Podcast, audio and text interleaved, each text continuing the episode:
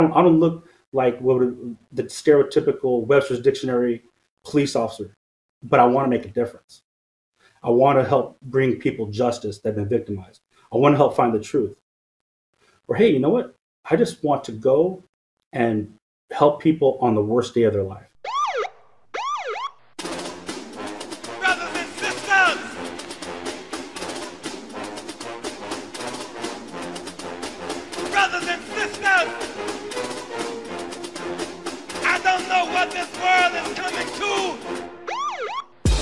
Listening to the Black and Blue Podcast, a discussion and celebration of the roles of African Americans and other minorities in U.S. law enforcement. Your host on the Black and Blue Podcast is Dale Peters, a law enforcement professional with over 20 years' experience in the business. Hop on board this Black and Blue train of interviews, current events, and pop culture conversations. So get ready. The Black and Blue Podcast is coming at you right now. Hey, Square Pegs, what's going on? Welcome to the another fun-filled and fact-filled edition of the Black and Blue Podcast, where we celebrate diversity in U.S. law enforcement.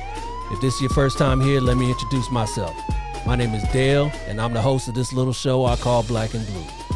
And if you're a returning viewer or listener, thank you for finding your way back here. I truly appreciate the support. Please continue to support by clicking those like, subscribe, and bell icons right down here on my YouTube channel. And if you're listening to me on your favorite podcast platform of choice, please rate the Black and Blue Podcast five stars. And lastly, check out the Black and Blue Podcast social media pages for even more content. You can find me everywhere at Black and Blue US.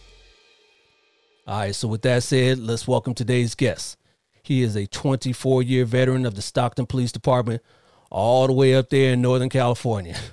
Square Pegs, let's give a warm black and blue welcome to Captain Antonio Sajor. How you doing?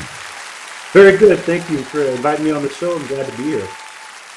Absolutely, absolutely. How's things going up there in Stockton, California, like I introduced you with? You know, normally I introduce this as no sunny Stockton, California, uh, but we've had some rain 'cause here. we're raining down here. oh, it, it's it's been uh, we've been having that atmospheric river, and it, it's been coming down on us in a way I haven't seen since I was a kid up here. So it hasn't been too sunny, but no, it's it's moving pretty good. Getting through the holidays, getting to hit this new year. See if we could uh, see if we make 2022 uh, move on and be better than uh, 21 and 20. Yes, yes, we'll definitely talk about uh, 2020 because 2020 was a major, and uh, 2021 was a little bit better. But you know, we, we're getting through it, and 2022, like you said, hopefully we can make that a whole lot better than the the past two years were. So, uh, absolutely, absolutely. So I mentioned that you are a captain with the Stockton, California Police Department. Before we get a little bit into you, why don't you tell everybody a little bit about Stockton, where it's located, the demographics of it? Sure. Stockton, California is here in the Northern Valley. So we're situated about 40 miles south of Sacramento and about, I don't know, 50 miles due east of San Francisco, right between Interstate 5 and 99. Um, we're about 64 square miles. We're authorized for 485 sworn. And we are a very diverse community. Uh, we Stockton was started started out in the 1850s with the gold rush. It was a, one of those towns people came for supplies, very agrarian, and then we've grown into a small municipality, and we have a lot of great people here with a lot of great culture, uh, and uh, a lot of loving people that really appreciate just being here. Yeah, Stockton's grown a lot. I remember back in the day, at least back in the '90s, um, I had heard about Stockton because I love the Bay. I love going up to San Francisco and all that. And then when I would hear about people living in Stockton, and yeah, I went out there once, and I wasn't I wasn't too impressed with it back in the '90s. But it's grown a lot. I've got a daughter who's uh, just about to graduate high school, so she's done some college trips, and she went up there to uh, University Pacific, and she really Yes. liked that school. She said it's really pretty up there. Yes, Pacific is a great uh, university. It's right here in Central Stockton. A lot of people don't know that the uh, one of the scenes from the original Indiana Jones was filmed there. Uh, it's got to Oh, be a really? pharmacy school. But you're right. In the '90s, when Stockton hadn't grown a lot, we had a lot of exponential growth growth in the late 90s, early 2000s with the housing boom. Uh, we grew on all four corners. We had a lot of infill growth and uh, started recreating our identity as a bigger city. And um, of course, with a lot of growth, you start having different problems. You have different uh, different people who have never lived in the city. So we did have a great influx of people from the Bay Area come to Stockton, people from the Los Angeles area come up here because they were finding an inexpensive home up here and bringing their family up here to to try and find a better life. Right. And you know, it's funny. A lot of those people came up here for that, and there was a clash initially, and they became Stocktonians. And Yeah. they found no, and, and they they they found their way into uh, into the Stockton culture and sent their kids to school here and, and became pro Stocktonians. But yeah, uh, I grew up here in Stockton. I was born in French Camp, which is the county hospital just south of here. Uh, most people that were born at in French Camp at the county hospital will say, "I was born in Stockton." No, you're actually really born in French Camp. And my mom corrects me all the time. She goes, "No, you were born in French Camp. You were raised in Stockton." You were raised in So- Stockton. okay. I was raised in Stockton. I went to Stockton Public Schools, and uh, I was very fortunate uh, when I got out of college that Stockton was the first agency to offer me a position, and to be able to come home and work here, be around my family, be around the community I grew up in, was an amazing opportunity, and I've been here ever since. All right. Yeah, I was going to ask you that, and you and you you answered that question preemptively. Uh, you've been with Stockton the whole time. All right. Good deal. Good deal. Love that. Love that. Yeah, man. Cause we talked a little bit about uh, me off air. That I'm a DJ off off uh, off duty, as it were. Mhm. And uh, so I'm a, a big hip hop fan. And uh, back in the '90s, Stockton was uh, you would hear it a lot in the in the Bay Area rap. You know, people talking about Stockton a lot. So yeah, it, it's grown a lot. Yeah, Stockton has always had a great music scene. Uh, obviously, when younger, '90s in the hip hop, but definitely in, in the late '60s, early '70s with soul and R&B. Uh, several groups came out of Stockton. One, Ninth Creation, uh, was sampled uh, very extensively in early hip hop. But being a close proximity to the Bay Area and having that uh, tie to Los Angeles, grew a mu- music culture here. We uh, had some great AM radio stations back in the day, 1420 AM, pushed a lot of music out. Uh, like you, I was a hip hop head Yeah. and I DJ'd in college, but I also uh, I had to work to a hip hop and R&B format. I had to start a jazz, and then I worked my way up. But yeah, so yeah, DJ was uh, Jazz. not no kidding, when I was at Fresno Wow, State at okay. 90, uh, KFSR 90.7, and I had been working with some DJs, and they wanted to put me on, but they didn't have a hip hop or R and B spot, and they go, "Well, there's jazz.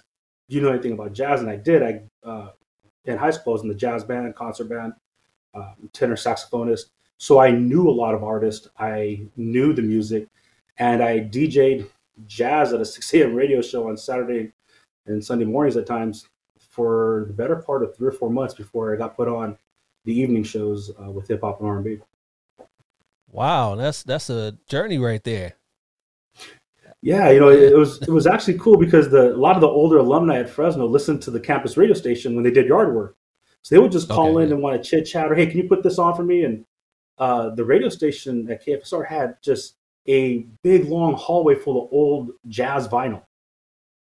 So I would just Yes, spend I throw a record on, I go back and just dig and pull another one out. So it, it was very fun. It was uh, a great opportunity, um, and I really enjoyed it. And I continue to enjoy and, and work with music uh, in the off time, kind of cathartic, kind of uh, uh, for officer wellness, trying to keep, get my mind off of stuff. So Oh yeah, you you got to do that. You got to have something to, to for your mind to go to uh, when you're not working, because you can't be thinking about that with stress. We'll talk about that. You know, our Mm-hmm. jobs and all that. Uh, speaking of which, uh, you you, you kind of said that you know you were a DJ, you you worked at a Mm-hmm. radio station, and you've been with Stockton your whole career. What kind of drew Mm-hmm. you to law enforcement? Had you? I mean, you were working in music, and then what what, what was that impetus there?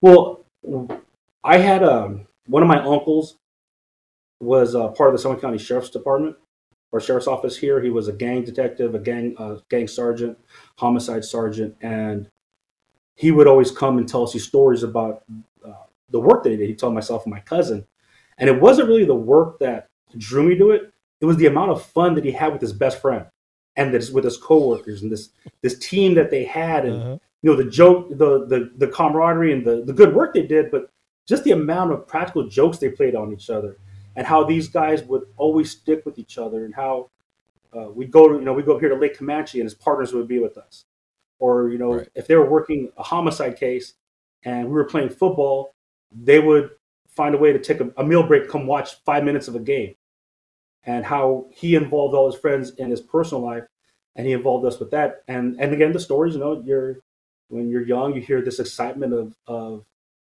trying to chase down people who uh, committed violent crimes, uh, who did someone wrong, trying to bring justice and trying to bring truth to a case. And he was real big on that. So when I was about 16, I realized, you know, this might be a good job for me. Uh, I've been playing football most my, my adolescence, and I was always offensive lineman, so I was used to protecting people. And I thought, you know, this is something that I can do.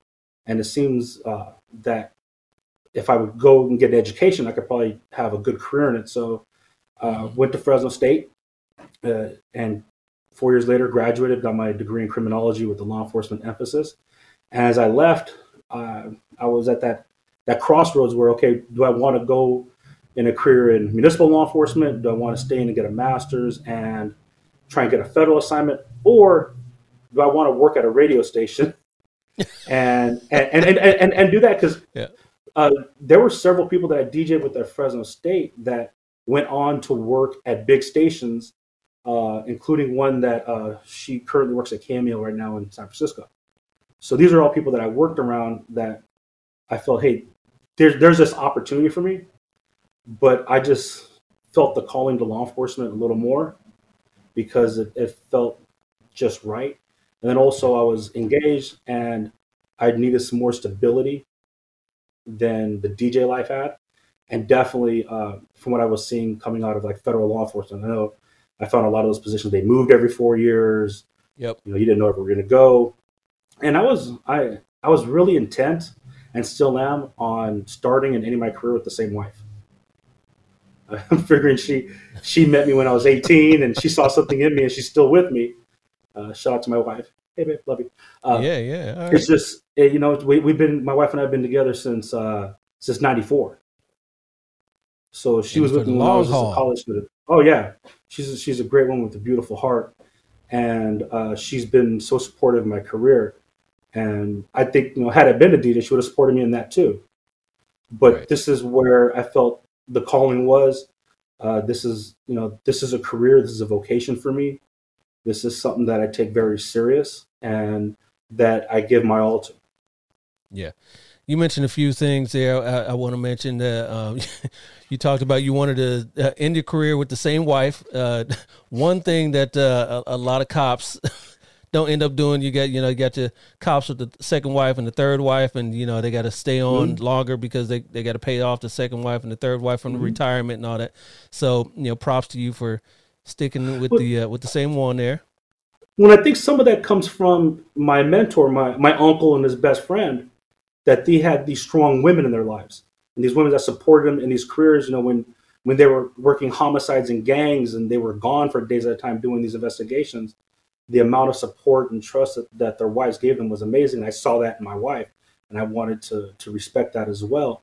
Uh, you know, it, it it goes to, and I understand people have decisions in their life, and people go through divorces. Uh, but I think as we've gotten on in law enforcement, especially in the last ten years, when we discuss officer wellness, especially away from work, uh, how what we do here can have a negative impact on your personal life. And uh, I've known people here who have had marriages end sourly. I said, you know, had I taken care of myself mentally, and physically, and spiritually, I would not have lost that spouse. Yeah, and then there's some people that say, you know it was probably better that they did. Yeah, yeah, that that part too. That part too. And another thing you mentioned was uh, the camaraderie. The camaraderie you saw that your uncle had with his partners, and I'm sure you got a lot of that. Uh, uh, that's one thing in law enforcement. You know, the camaraderie that you have with, with your partners is a lot like team sports as well. And uh, a lot of people miss that once they they get out of law enforcement. You know, they retire or what have you. Um, they miss that, and yeah, it, it, it's something that uh, you know, a lot of other careers don't have. Yeah, you know, I again, I, I grew up playing football. I grew up in uh, in, in marching and concert and jazz band. So I was always in kind of a team environment. had a core group of friends in college, and here I've had different colleagues that I have uh, have worked with off and on. That you know we were in each other's lives personally, and it's a great thing to see that. And I hope that once I retire, that's there. Much like I see uh, the retirees we have that seem to do well are the ones that maintain that camaraderie. You know, that Starbucks every Monday morning for roll call. Still, you know, I got someone that work here, uh, uh-huh. you know, as background investigators, as annuitants, and you know, you can see the camaraderie there, and they, they, they're there for each other. And I think, as much as we need to take care of ourselves, as we go on, we need to take care of uh, our brothers and sisters in, in, on our teams. Absolutely. And one last thing I wanted to bring up that you that you mentioned was uh, sense of humor. The, the cop sense of humor that you that you learned about at an early age. We do have a, a different breed of, of, of humor that sometimes some people don't really understand, but uh, sometimes we, we use that to cope with everything that we see on the job. Yes, I, I definitely know and feel that that laughter is cathartic. Some people say that uh, police officers and law enforcement uh, professionals that we have a dark humor. Yeah. Uh, very very early in my career, um, I made friendship with my brother-in-law's father, who's now a retired sur- retired ER surgeon. And uh, some of the best cathartic conversations that I think I ever had were at the end of Thanksgiving table with this guy because we had both seen things that no one else in the family had seen, and we were talk we would talk about them not in a way to try and offend anybody, but t- a way to get it off our chest to someone else who understood what we were talking about. He, he talked he talked about being, you know, a surgeon ER in the 60s and 70s, and I talked about working the streets here and, and things I saw with violent crime and working in gangs and child, you know, just child abuse type calls and uh, you know just on a basic call for service. So having that camaraderie with him helped me learn that you know it just doesn't have to be someone who wears a badge that you can share with that you can open up to there are the people out there that you know family and friends and those friends who become family that can help you get through this that way you don't get to the end and it's all bottled up and then you let 30 years worth of trauma just pour out at once yep got to let part. a little bit out of all the time absolutely that part right there so uh Sajor Sajor what mm-hmm. what what uh, background is is that name there so the name Sajor is actually a filipino name my dad's father was from the northern Philippines. He immigrated here in um, the 40s. Uh, was part of the first Filipino inf- infantry. Went back and fought in the Pacific Theater. Um, my dad's mother's family is from Guanajuato, Mexico, and then my mom's side is uh, from Texas and parts of Sinaloa, Mexico. So it's a Spanish surname, but it's specific to the Philippines. Okay. You speak any second languages? No. I speak, I speak just enough Spanish to uh, to get through, you know, a hideous call or to understand when someone's going to punch me in my mouth or to figure out right. where the good food is. Uh, you know, it was it was like a lot of people, our generation. My parents, my dad speaks Spanish fluently. My mom understands it very well and can speak it when she absolutely needs to. But a lot of people, my generation, our parents didn't push the importance of a second language on us because it was a lot of it was assimilation and learning um, yeah. English as well as you could because them and their parents had been uh, had had their um, their second language or their accents used against them.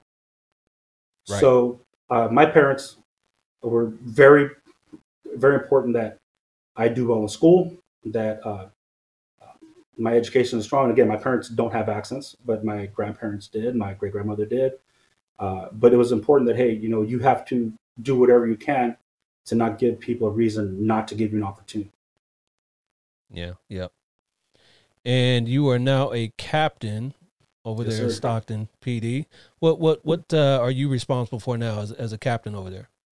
So currently, I'm over the Administrative Services Division. I have uh, personnel and training uh, and under my command. Uh, personnel obviously is uh, the hiring, the recruiting, uh, getting people into academies, out of academies through FTO programs, uh, training. So that's all of our uh, perishable skills training, our continued professional growth training that post requires, anything through the department.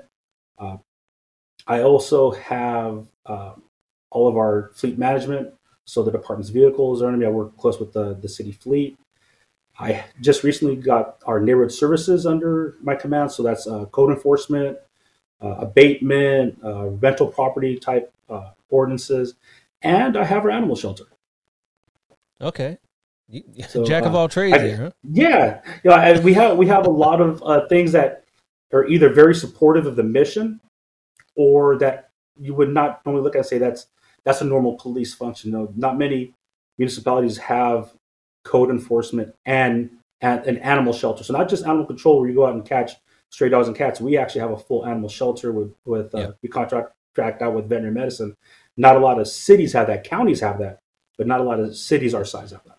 Yeah, my agency uh, we we have the animal shelter under under our jurisdiction as well. Mhm. We used to have code enforcement, but then they moved over to the city side. I guess they wanted to, uh, you know, have a little control over that themselves. But uh, yeah, yeah, we've we've Yeah, a lot of times that's over.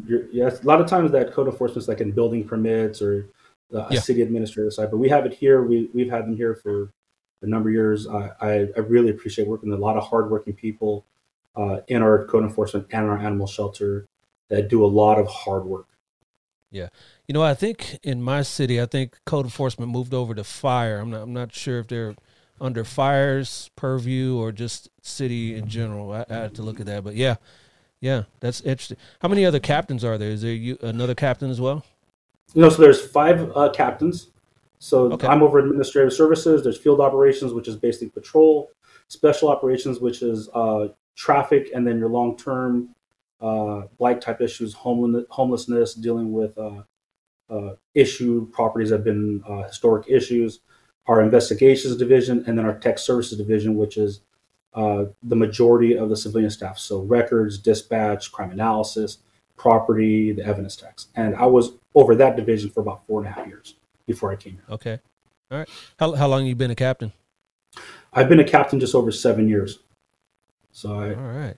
uh, been quite a minute. I've I've been able to be over four of the five divisions. You guys you guys rotate assignments every year or two or something like that, or We rotate as needed as people promote in and out, and then it's uh, who would be a good fit for the assignment, what what's coming up, who has experience in what areas. Um, okay. I was very fortunate to go to tech services uh, a couple months after I promoted to captain. I was in special operations, then I went to tech services and got to do uh, some good upgrade, like a CAD upgrade. We brought on body cams, really worked hard on our, our data analytics and our forecast, uh, our violent crime forecasting. So I got to do a lot while I was over there, and I think some of that had to do with I had um, technology just made sense to me, and Right. Okay. I was given a great opportunity by my deputy chief at that time to come over and do it. There you go. There you go. So you mentioned that you were over recruiting and personnel and things of that nature, and, and earlier we talked about 2020 being being a major major uh, pain in our thorn uh, in our sides there Yes. uh, because of a, a number of reasons, and as a result of that, recruiting has gone down. You know, personnel has gone down in, across the nation. The agencies have you guys seen uh, a decrease in personnel as well, uh, based on you know number of factors, mainly being 2020. You know, um, we've seen a decrease in applicants. We've seen a decrease in qualified applicants making eligibility lists. Um, we have seen, I wouldn't say our, our, our separations have been pretty steady. Uh, we, we keep a, you know, between a 10 and 15% attrition rate just kind of naturally. But um, not sure if it's specific to everything that happened in 20 and 2021. But like a lot of agencies across America, we are seeing a decrease in people applying for the job. Yeah, yeah. So what's the what's the solution to that? Do you think? I think the solution is multi-pronged. If I had the, the correct solution, I'd probably be a billionaire. But I believe, Right. like, I believe, yeah, I, I know I'd, I'd write a book and you know I get paid. But I think it has to do with what we're already doing, which is your high level recruiting and you know putting out your ads and billboards. But it's also things like this, humanizing police officers. You know, like I said earlier, my my my mentor was a person I knew personally. He personalized law enforcement for me. It just wasn't a guy in a uniform. He he he showed me that you can be you and be in law enforcement. Right. And I think we have to get our recruiting has to almost go on that person to person level. So when you find somebody who is interested, making that personal connection and and helping them get through the way. I, our recruiting team, we have virtual recruiting sessions when people call in or anybody, you're you know you're in our community. Go, hey, I, I know this kid. He wants to be a police officer. Give me his number. We'll call him, and we'll keep we'll call him. Hey, this is how you apply. This is how we could help you. Hey, these these are some of the pitfalls in, in the background process. You know, this is um, this is what you need to do to you know. Hey, come work out with us. We'll get to help you get over the wall hey, you know, if you're having trouble Right. taking the written test, here are the here are the type of books you can study. And I think we do that. And I think the part that we really need to get into is everybody discusses, you know, community policing as a philosophy. Well, there's a part of that that that community policing has that we haven't tapped into is that community recruiting. We need people from the community, especially with the push from any law enforcement agency, the municipality saying, hey, we want people from our community to work on our police office, our police department. Okay, then bring them to us. You know, I you know my my uncle brought me on. I didn't come to the same agency, but he helped show me the way.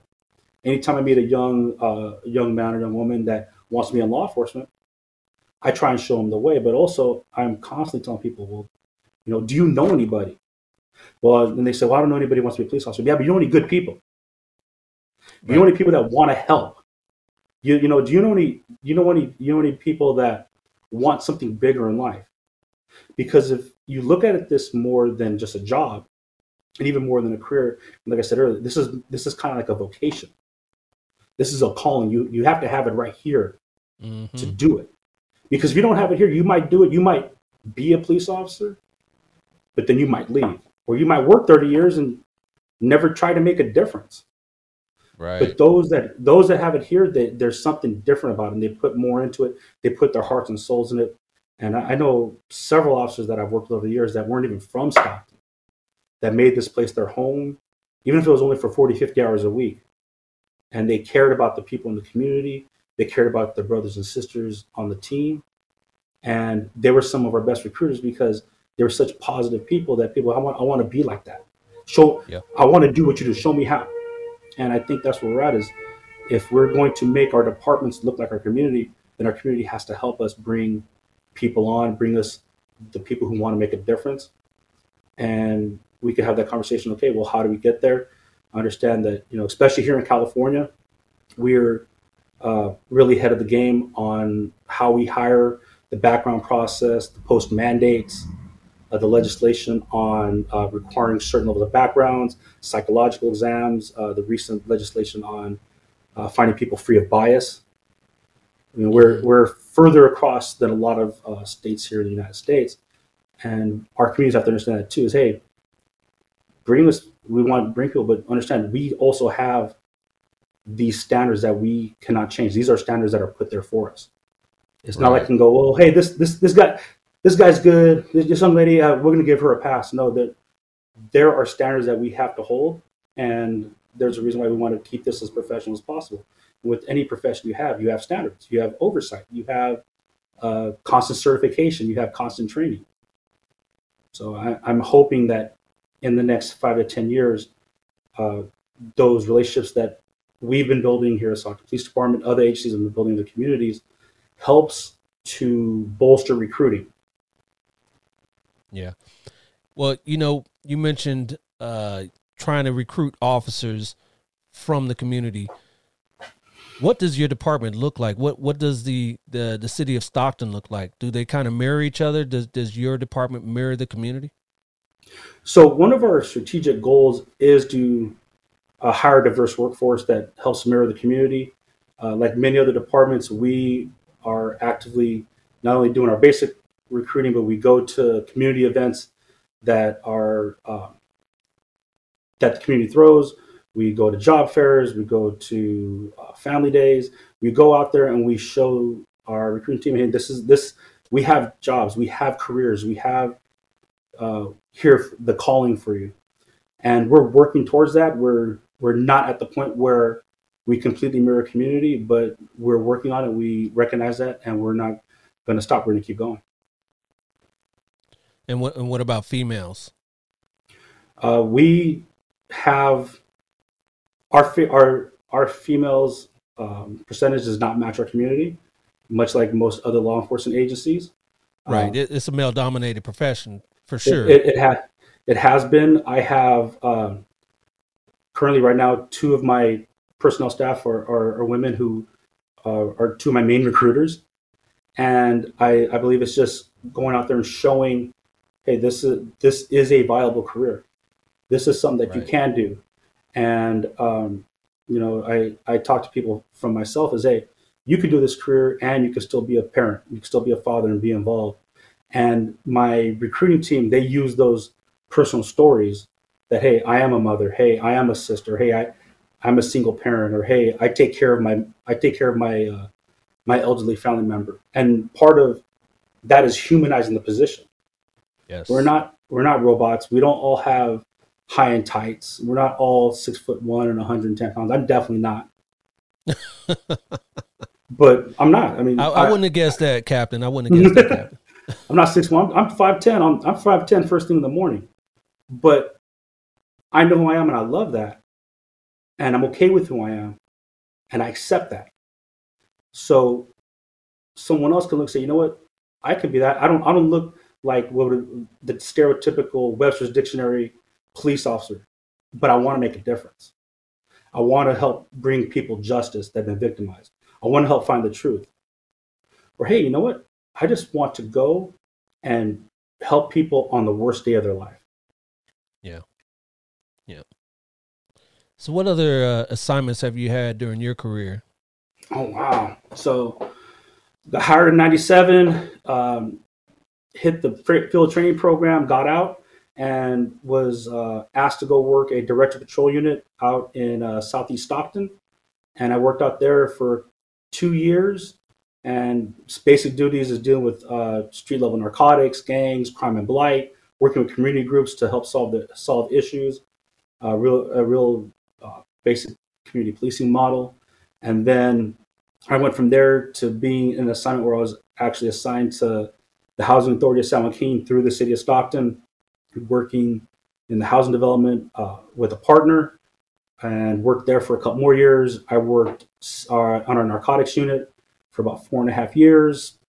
Uh, I specialized in asset seizure and forfeiture, and towards the end of that, in heroin investigations.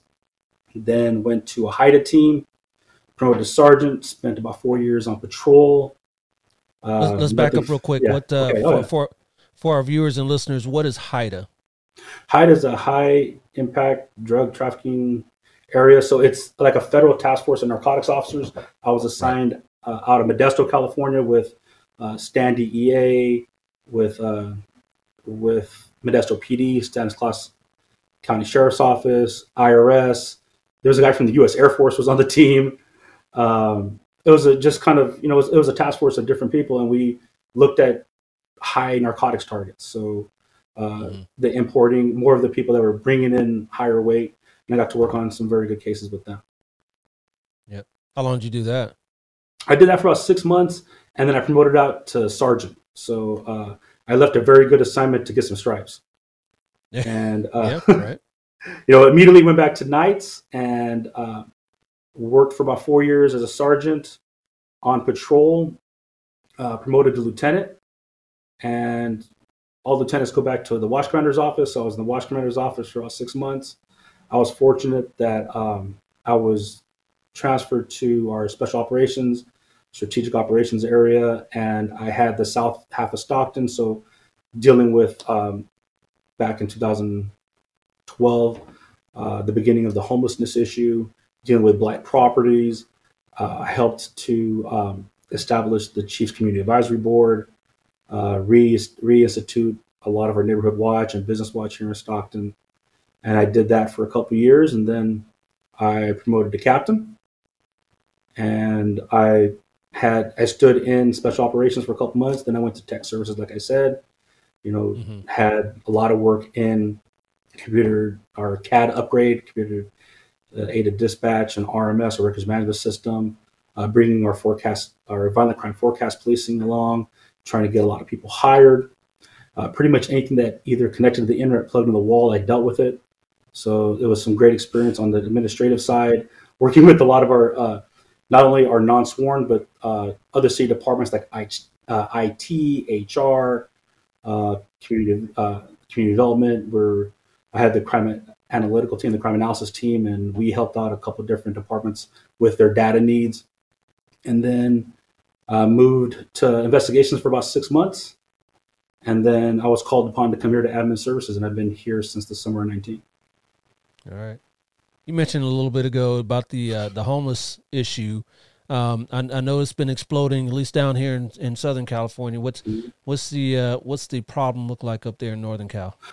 You know, uh, I can speak to here in Stockton. We we do have uh, an increase in homelessness. We have a number of community groups and the police department that work together to address um, the blight that comes with it, the the the the guards that comes around it, some of the health issues. Uh, we work with specifically like with with the animal shelter. We work with a nonprofit that one of their duties outside of working with us is working with the homeless population and provide helping provide services for the animals that the homeless own, helping uh, get medical attention to them, and for those people who can't take care of their pets anymore, helping find homes for them as well. But um, you know, it it this is the the homelessness um, that we see. I'm sure you're seeing it down there. We see it up here, and uh, I I really hope that as time goes on, we find a way to get people sheltered, uh, to find services and help people realize they need services when they need them, uh, help get people fed. Because there's a part of part of us that even though we're, you know we we have laws enforced, still a human being. You know, I yeah. I, have been infected. I haven't been affected personally. Like I don't. I've never been homeless, but I have family members right. that are homeless for various reasons and no amount of us talking to them has changed that.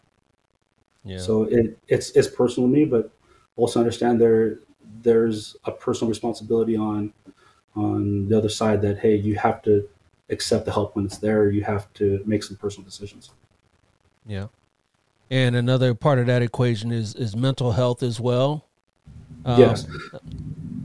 How, how are you guys dealing with the mental health crisis up there as well. Do you have mental health professionals that actually work with you in your department or assigned to you? That uh, I know that's the the big thing now. We're uh, assigning uh, social workers to calls, you know, for the uh, defund or reallocating funding of police departments.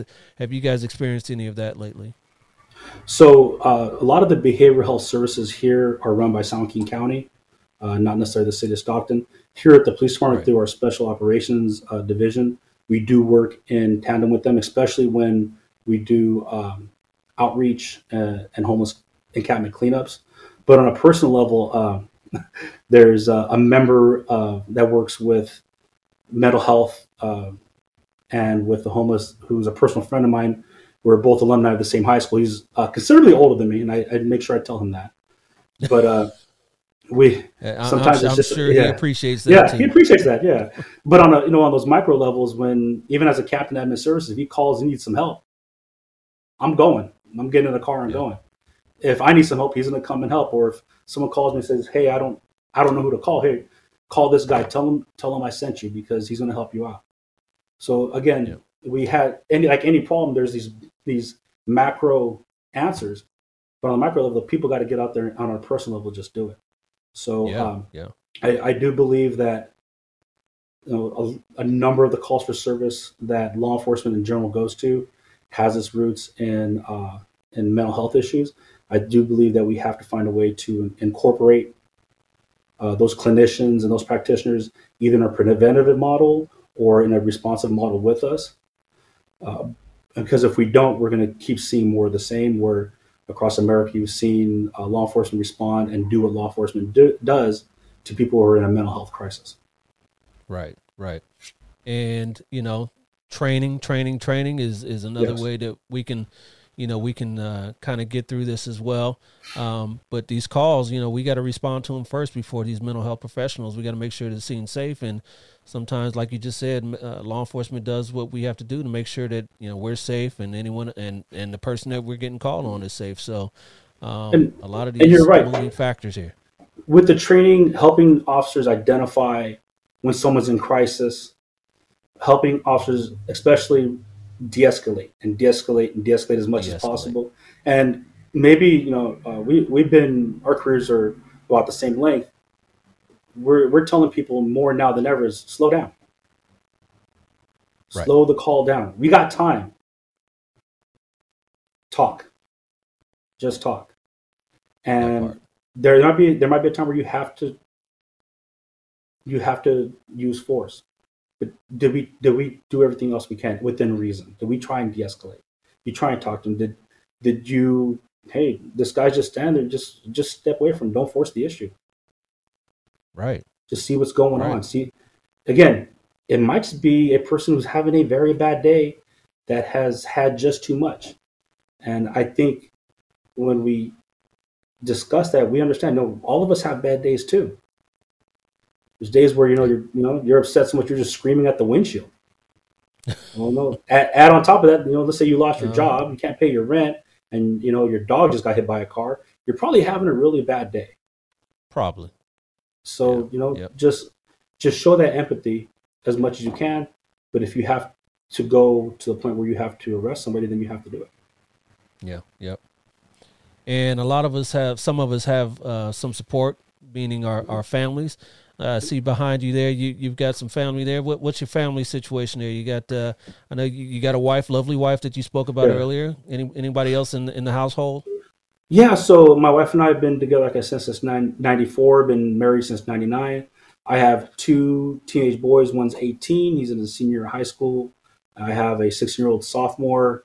Um, I have two uh, Chorky uh, rescue dogs. So for those who don't know what a Chorky is, a Chorky is a mixed breed dog of part Chihuahua, part Yorkie. So they're they're my five and six pounds of fury. I love them to death. There's nothing like seeing this this somewhat large man walk down the street with a six pound dog, just looking super tough. But but that's us in our house. My my parents still live here in Stockton. Um, my sister lives on the other side of the uh, of the country. I have family here, family in the South Valley, you know, Fresno, Tulare, Visalia area. Um, but mostly it's just me and my wife and my kids. Okay. Any of them want to follow in Dad's footsteps and and be a cop? No, no, and it, it, it's not me. It's not the not. It's not me not recruiting them or um, tell them not to do it. I I believe my sons can do whatever they want. If they want to do this, I'd be more than supportive. My older son wants to go into uh, computer science, uh, computer software engineering, and my younger son wants to be a science teacher. Okay. So, All right. yeah. Both both No. uh, noble, worthy professions. Yeah, my, my wife is uh, is an educator. She teaches kindergarten, so um, Oh I think they, they they've seen more of Much that. props to her. Yeah, she. But no, she Talking about She- a mental she health them- crisis there. she loves them small, and and she she loves the fact that every year she gets a new batch of young kids. Uh, you know, we we talk about mental health stability. You know, seeing what had happened during the last two years with online learning and how um, it impacted my sons and their friends, how it impacted uh, some of the kids that she's taught. Just from what I can see, uh, we have to understand that these might be issues we might be dealing with for years.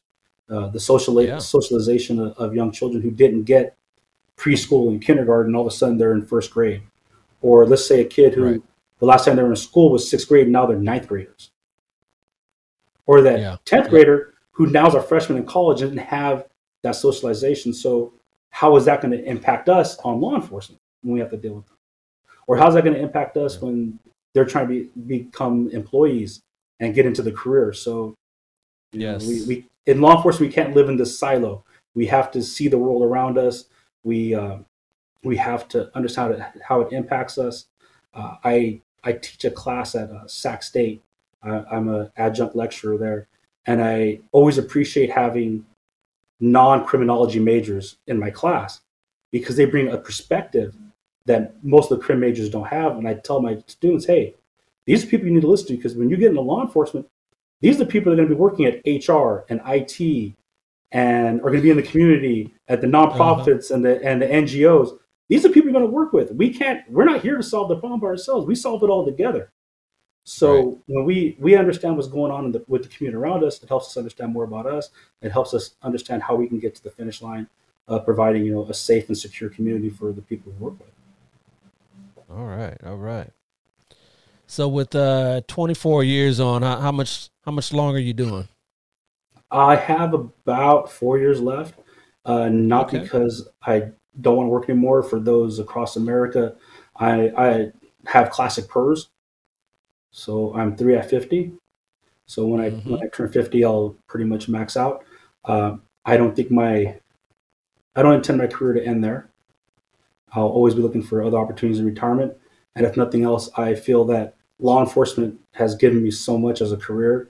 It's helped me support my family. It's helped me uh, Yes. work hard and follow passions, provided a great life for my wife and kids. It's it's given my parents a great sense of pride of what I do that I'm going to continue to give back. So whether that's teaching at the academy, uh, whether it's teaching at uh, the the university at the JC level, I plan on doing that, and I plan on my retirement volunteering a lot, either helping uh, like science Olympiads at elementary schools or coaching high school football for free. Uh, I got to give back. All right, I got to give back to the places who helped make me. Got to give back. All right. All right. Unfortunately, I just don't have a lot of time now. I, I know a lot of people give time. I give my time to my family. So anything my sons are involved in, my wife is involved in, you know, I I've, I get voluntold into stuff. I've coached in sports and things like that, uh, or just being you know involved in my family's life. I think that's important for right now. And as my kids grow up and they grow out and they leave, I'll have more time. And I know in my retirement, I'm gonna have plenty of time. And I believe that uh, coaching and helping the schools would be a great place. All right. Four, four more years. Four more years. It, it'll, it'll be here before you know it. And That's that's. I had a person tell me that. Yeah, I, I had a, I had a, I had a. Well, he's 24. Just snuck up on you, right? Yeah, it did. You know, it just, Yeah. it seriously feels like I was just, you know, wearing jerseys and jeans and Jordans and narcotics a couple years ago, and you know, I, I left narcotics in 2007. You know, Yeah. it, it's it's been it's Yep. been a minute. It's been 14 years, and the last couple years have flown by. And I'm sure the next couple will fly by. And I plan on working every last day of it. I plan on doing as much as I can for my department in this community until it's time for me to leave, and then uh, I'll leave on empty. On empty. On empty. And to kick you out, right? yeah, to kick me, Yeah. I'll, I'll, leave, but uh, I'm gonna do. I'm gonna, I'm gonna, I'm gonna work this job. there you go. There you go. Ride until the till the wheels fall off. Yep. That's Yep. yep. That's what they say. So what's uh what's the most rewarding part of your job now as a captain? The most rewarding part of my job right now is when I see. Oh, I have something for every section. So when I see someone we hired make their training program and make their probation, you know that that that that final 18 months when they make their they've made their P1 now they're a non-probation officer it it's great. And I'm starting to get a couple of those because of the when I first came over two years ago those that first group of people are starting to make it. Um, when I see the training we do it helps our officers be safe um, when our neighborhood services section when they help make the communities look good and make communities feel good about themselves. And of course, with my animal shelter, with animal shelter here in Stockton, I'm sorry when I say mine, I'm not trying to say it's just mine, but I have a lot of ownership over my team over there, and you know the, the small team, the hard work they do.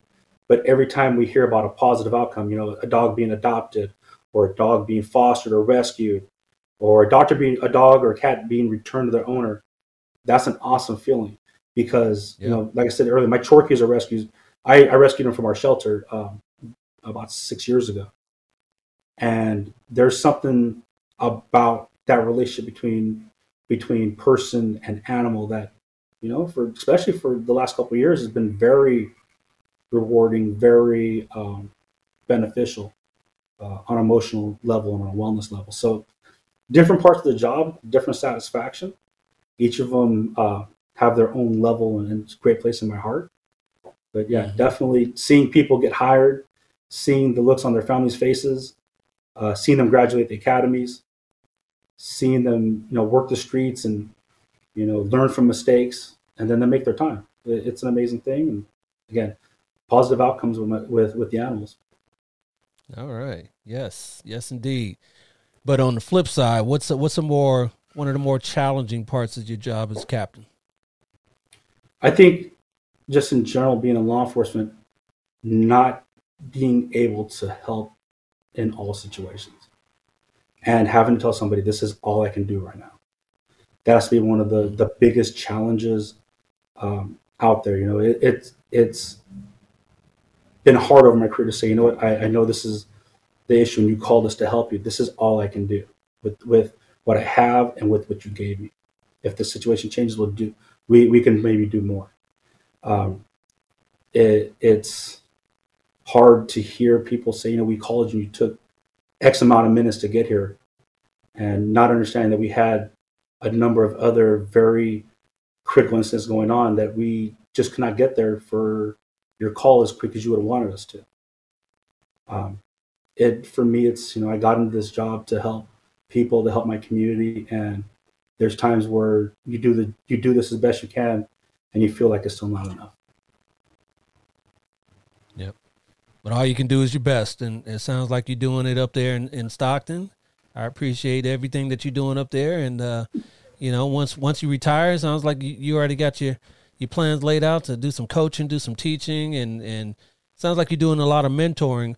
Let, let me ask you that real quick. Uh, who, who's mentored you along the way, as far as your career has gone?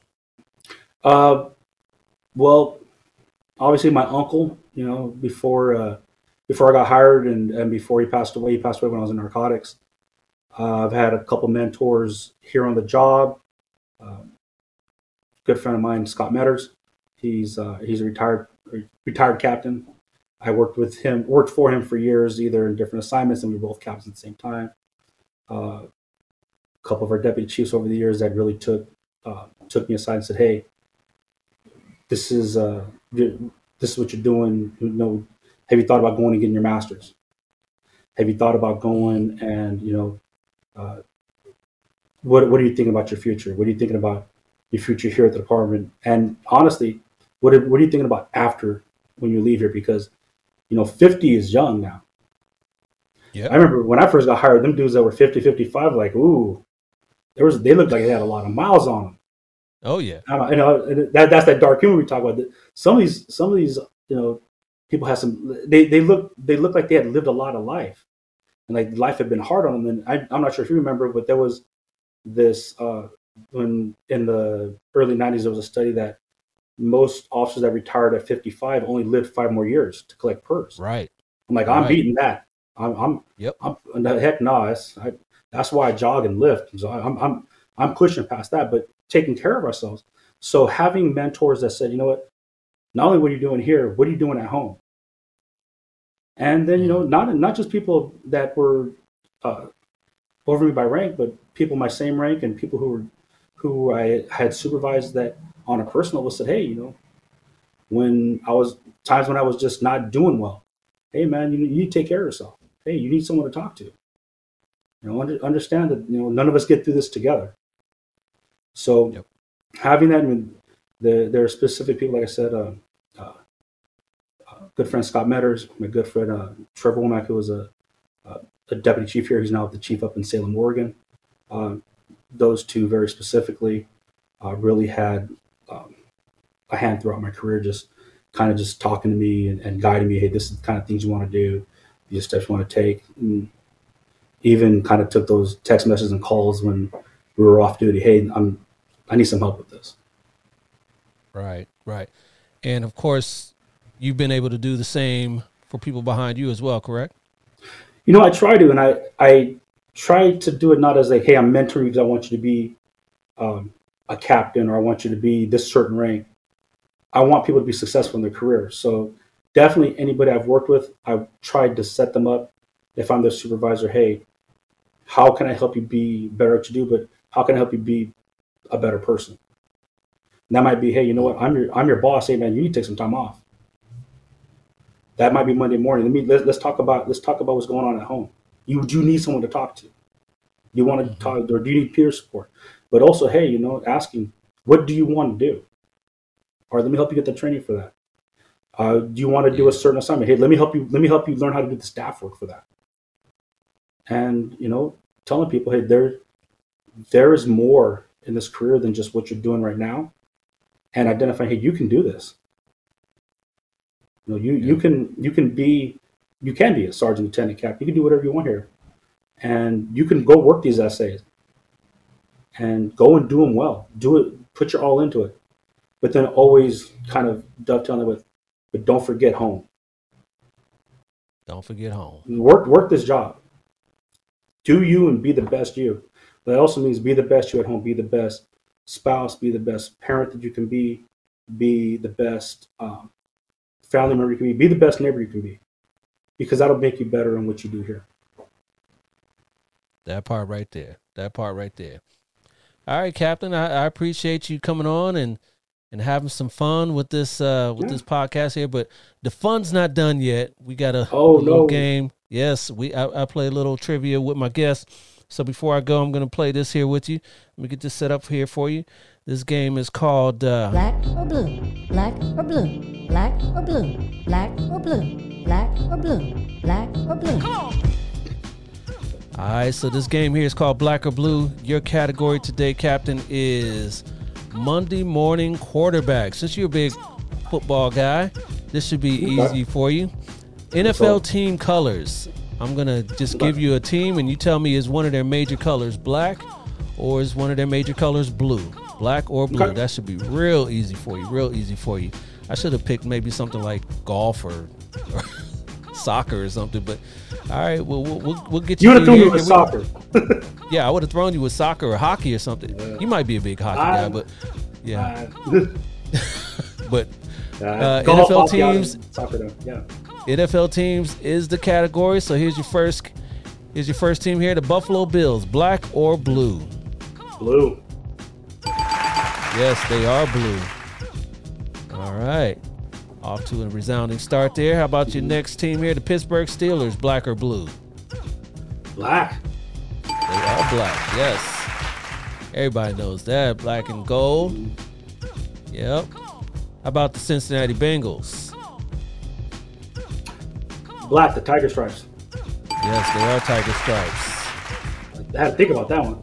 Yeah. Oh, okay. I almost got you. Almost got you then. But you knew that one. How about the Detroit Lions? Uh, blue, because one of my lieutenants is a huge Lions fan. He's got stuff in the office. Oh, I'm sorry. I'm sorry. How's Yeah. he doing with uh with Jared Goff that that we shipped out of here Yeah. in L.A. It- it- I felt so bad for him when they almost won on Thanksgiving. I texted him, "Hey man, they're gonna win." He goes, "Thanks for jinxing us." they lost. Yeah, it's, it's been a long, It's been a long, long It's season. been a for long, long, long Yeah. decade, long two decades ever since ever Ever since Barry left. Left. yep. How about uh, the Cowboys, Dallas Cowboys? Got that blue star. They do have that blue star. Yep. And uh, how about uh, the Denver Broncos? Blue. Oh yes, blue. Yes. Get that blue See, and the orange, the orange all these crush. All these alternate uniforms that we're Right. now messes you up. Yes, yes, but their primary colors Uh, are definitely this here. So, uh, how about the Atlanta Falcons? Oh, the Dirty Birds wear black. Dirty Birds, yes, they do. Indeed. And uh, we talked about the Rams. How about the Rams? LA Rams. Oh, they, wear- they wear that blue. They wear that blue. Yes. All right, my man. How about the last one here? The New England Patriots. Blue. Yes, they are definitely blue. You went 100% here, so we are going to call you All I do is win, win, win, no the winner.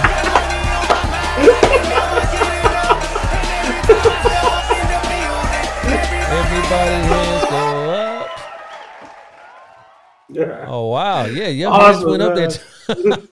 Awesome. All right, yes, yes, you did not get one wrong. I think I gave you too easy of a category there, being a football guy. Yeah. But You'd have Hey, you'd have been soccer. It'd have been a lot of huh. yeah, I- right. That's the soccer's that one sport I just I cannot get into. Pretty much other sport I could watch. Soccer, I just Yeah. kind of go Yeah. next, next. next. I know my in-laws. My in-laws are into soccer, but it, it is what it is. But you got through that uh, unscathed. You know, with you know our, our troops, we got to get our, our admin through some of these situations. Sometimes we got to pull them. We got to pull them through the fire here. So I, I helped you Gotta out there. But uh, yes, we got to. We got to. All right, Captain. I appreciate everything uh, that you that you are going through up there in, in Stockton. Uh, before I get you out of here, any any words for the audience? Any words of wisdom before we let you go here? You know, Del, I want to thank you for having me on. This is this is a great opportunity to to showcase the human side of law enforcement and how we're just people. I appreciate what you're doing. I appreciate uh, the fact that you are taking the time out of your life to do this uh, and to provide a platform to provide this uh, this service. And I appreciate it. I, I, I can't say say enough to appreciation for this. And I, I enjoy your show. Uh, seen them all. Uh, Oh, wow. and there, there, it's a lot of fun. You had, you had a, you had a good friend of mine, uh, Jeff Liu from uh, East Palo Alto, on a Oh yeah. couple months Oh, yeah. back. So uh, I've been watching, and hey, you know, it's a great show. I wish you the best of luck, and you know, keep it up, man. Thank you, thank you. I appreciate it, Captain. Everybody, that's Captain Antonio Sajor. Thanks again. I appreciate you, and uh, we'll talk soon. We'll do. Take care, Dale. All right. All right, Square Pegs, that wraps up another edition of the Black and Blue Podcast. I want to thank my guest, Stockton, California Police Captain Antonio Sajor, for stopping by the show and having some fun with me. I appreciate you, sir, and all that you do. If you guys out there appreciated this episode, make sure you like, subscribe, and share the episode on whatever podcast platform you're on. I'll be back in another couple weeks with another fun and fact-filled law enforcement interview. But till then, y'all know what to do. Stay black and blue. I'll holla at you. Deuces. Has been a Maitre D Entertainment presentation.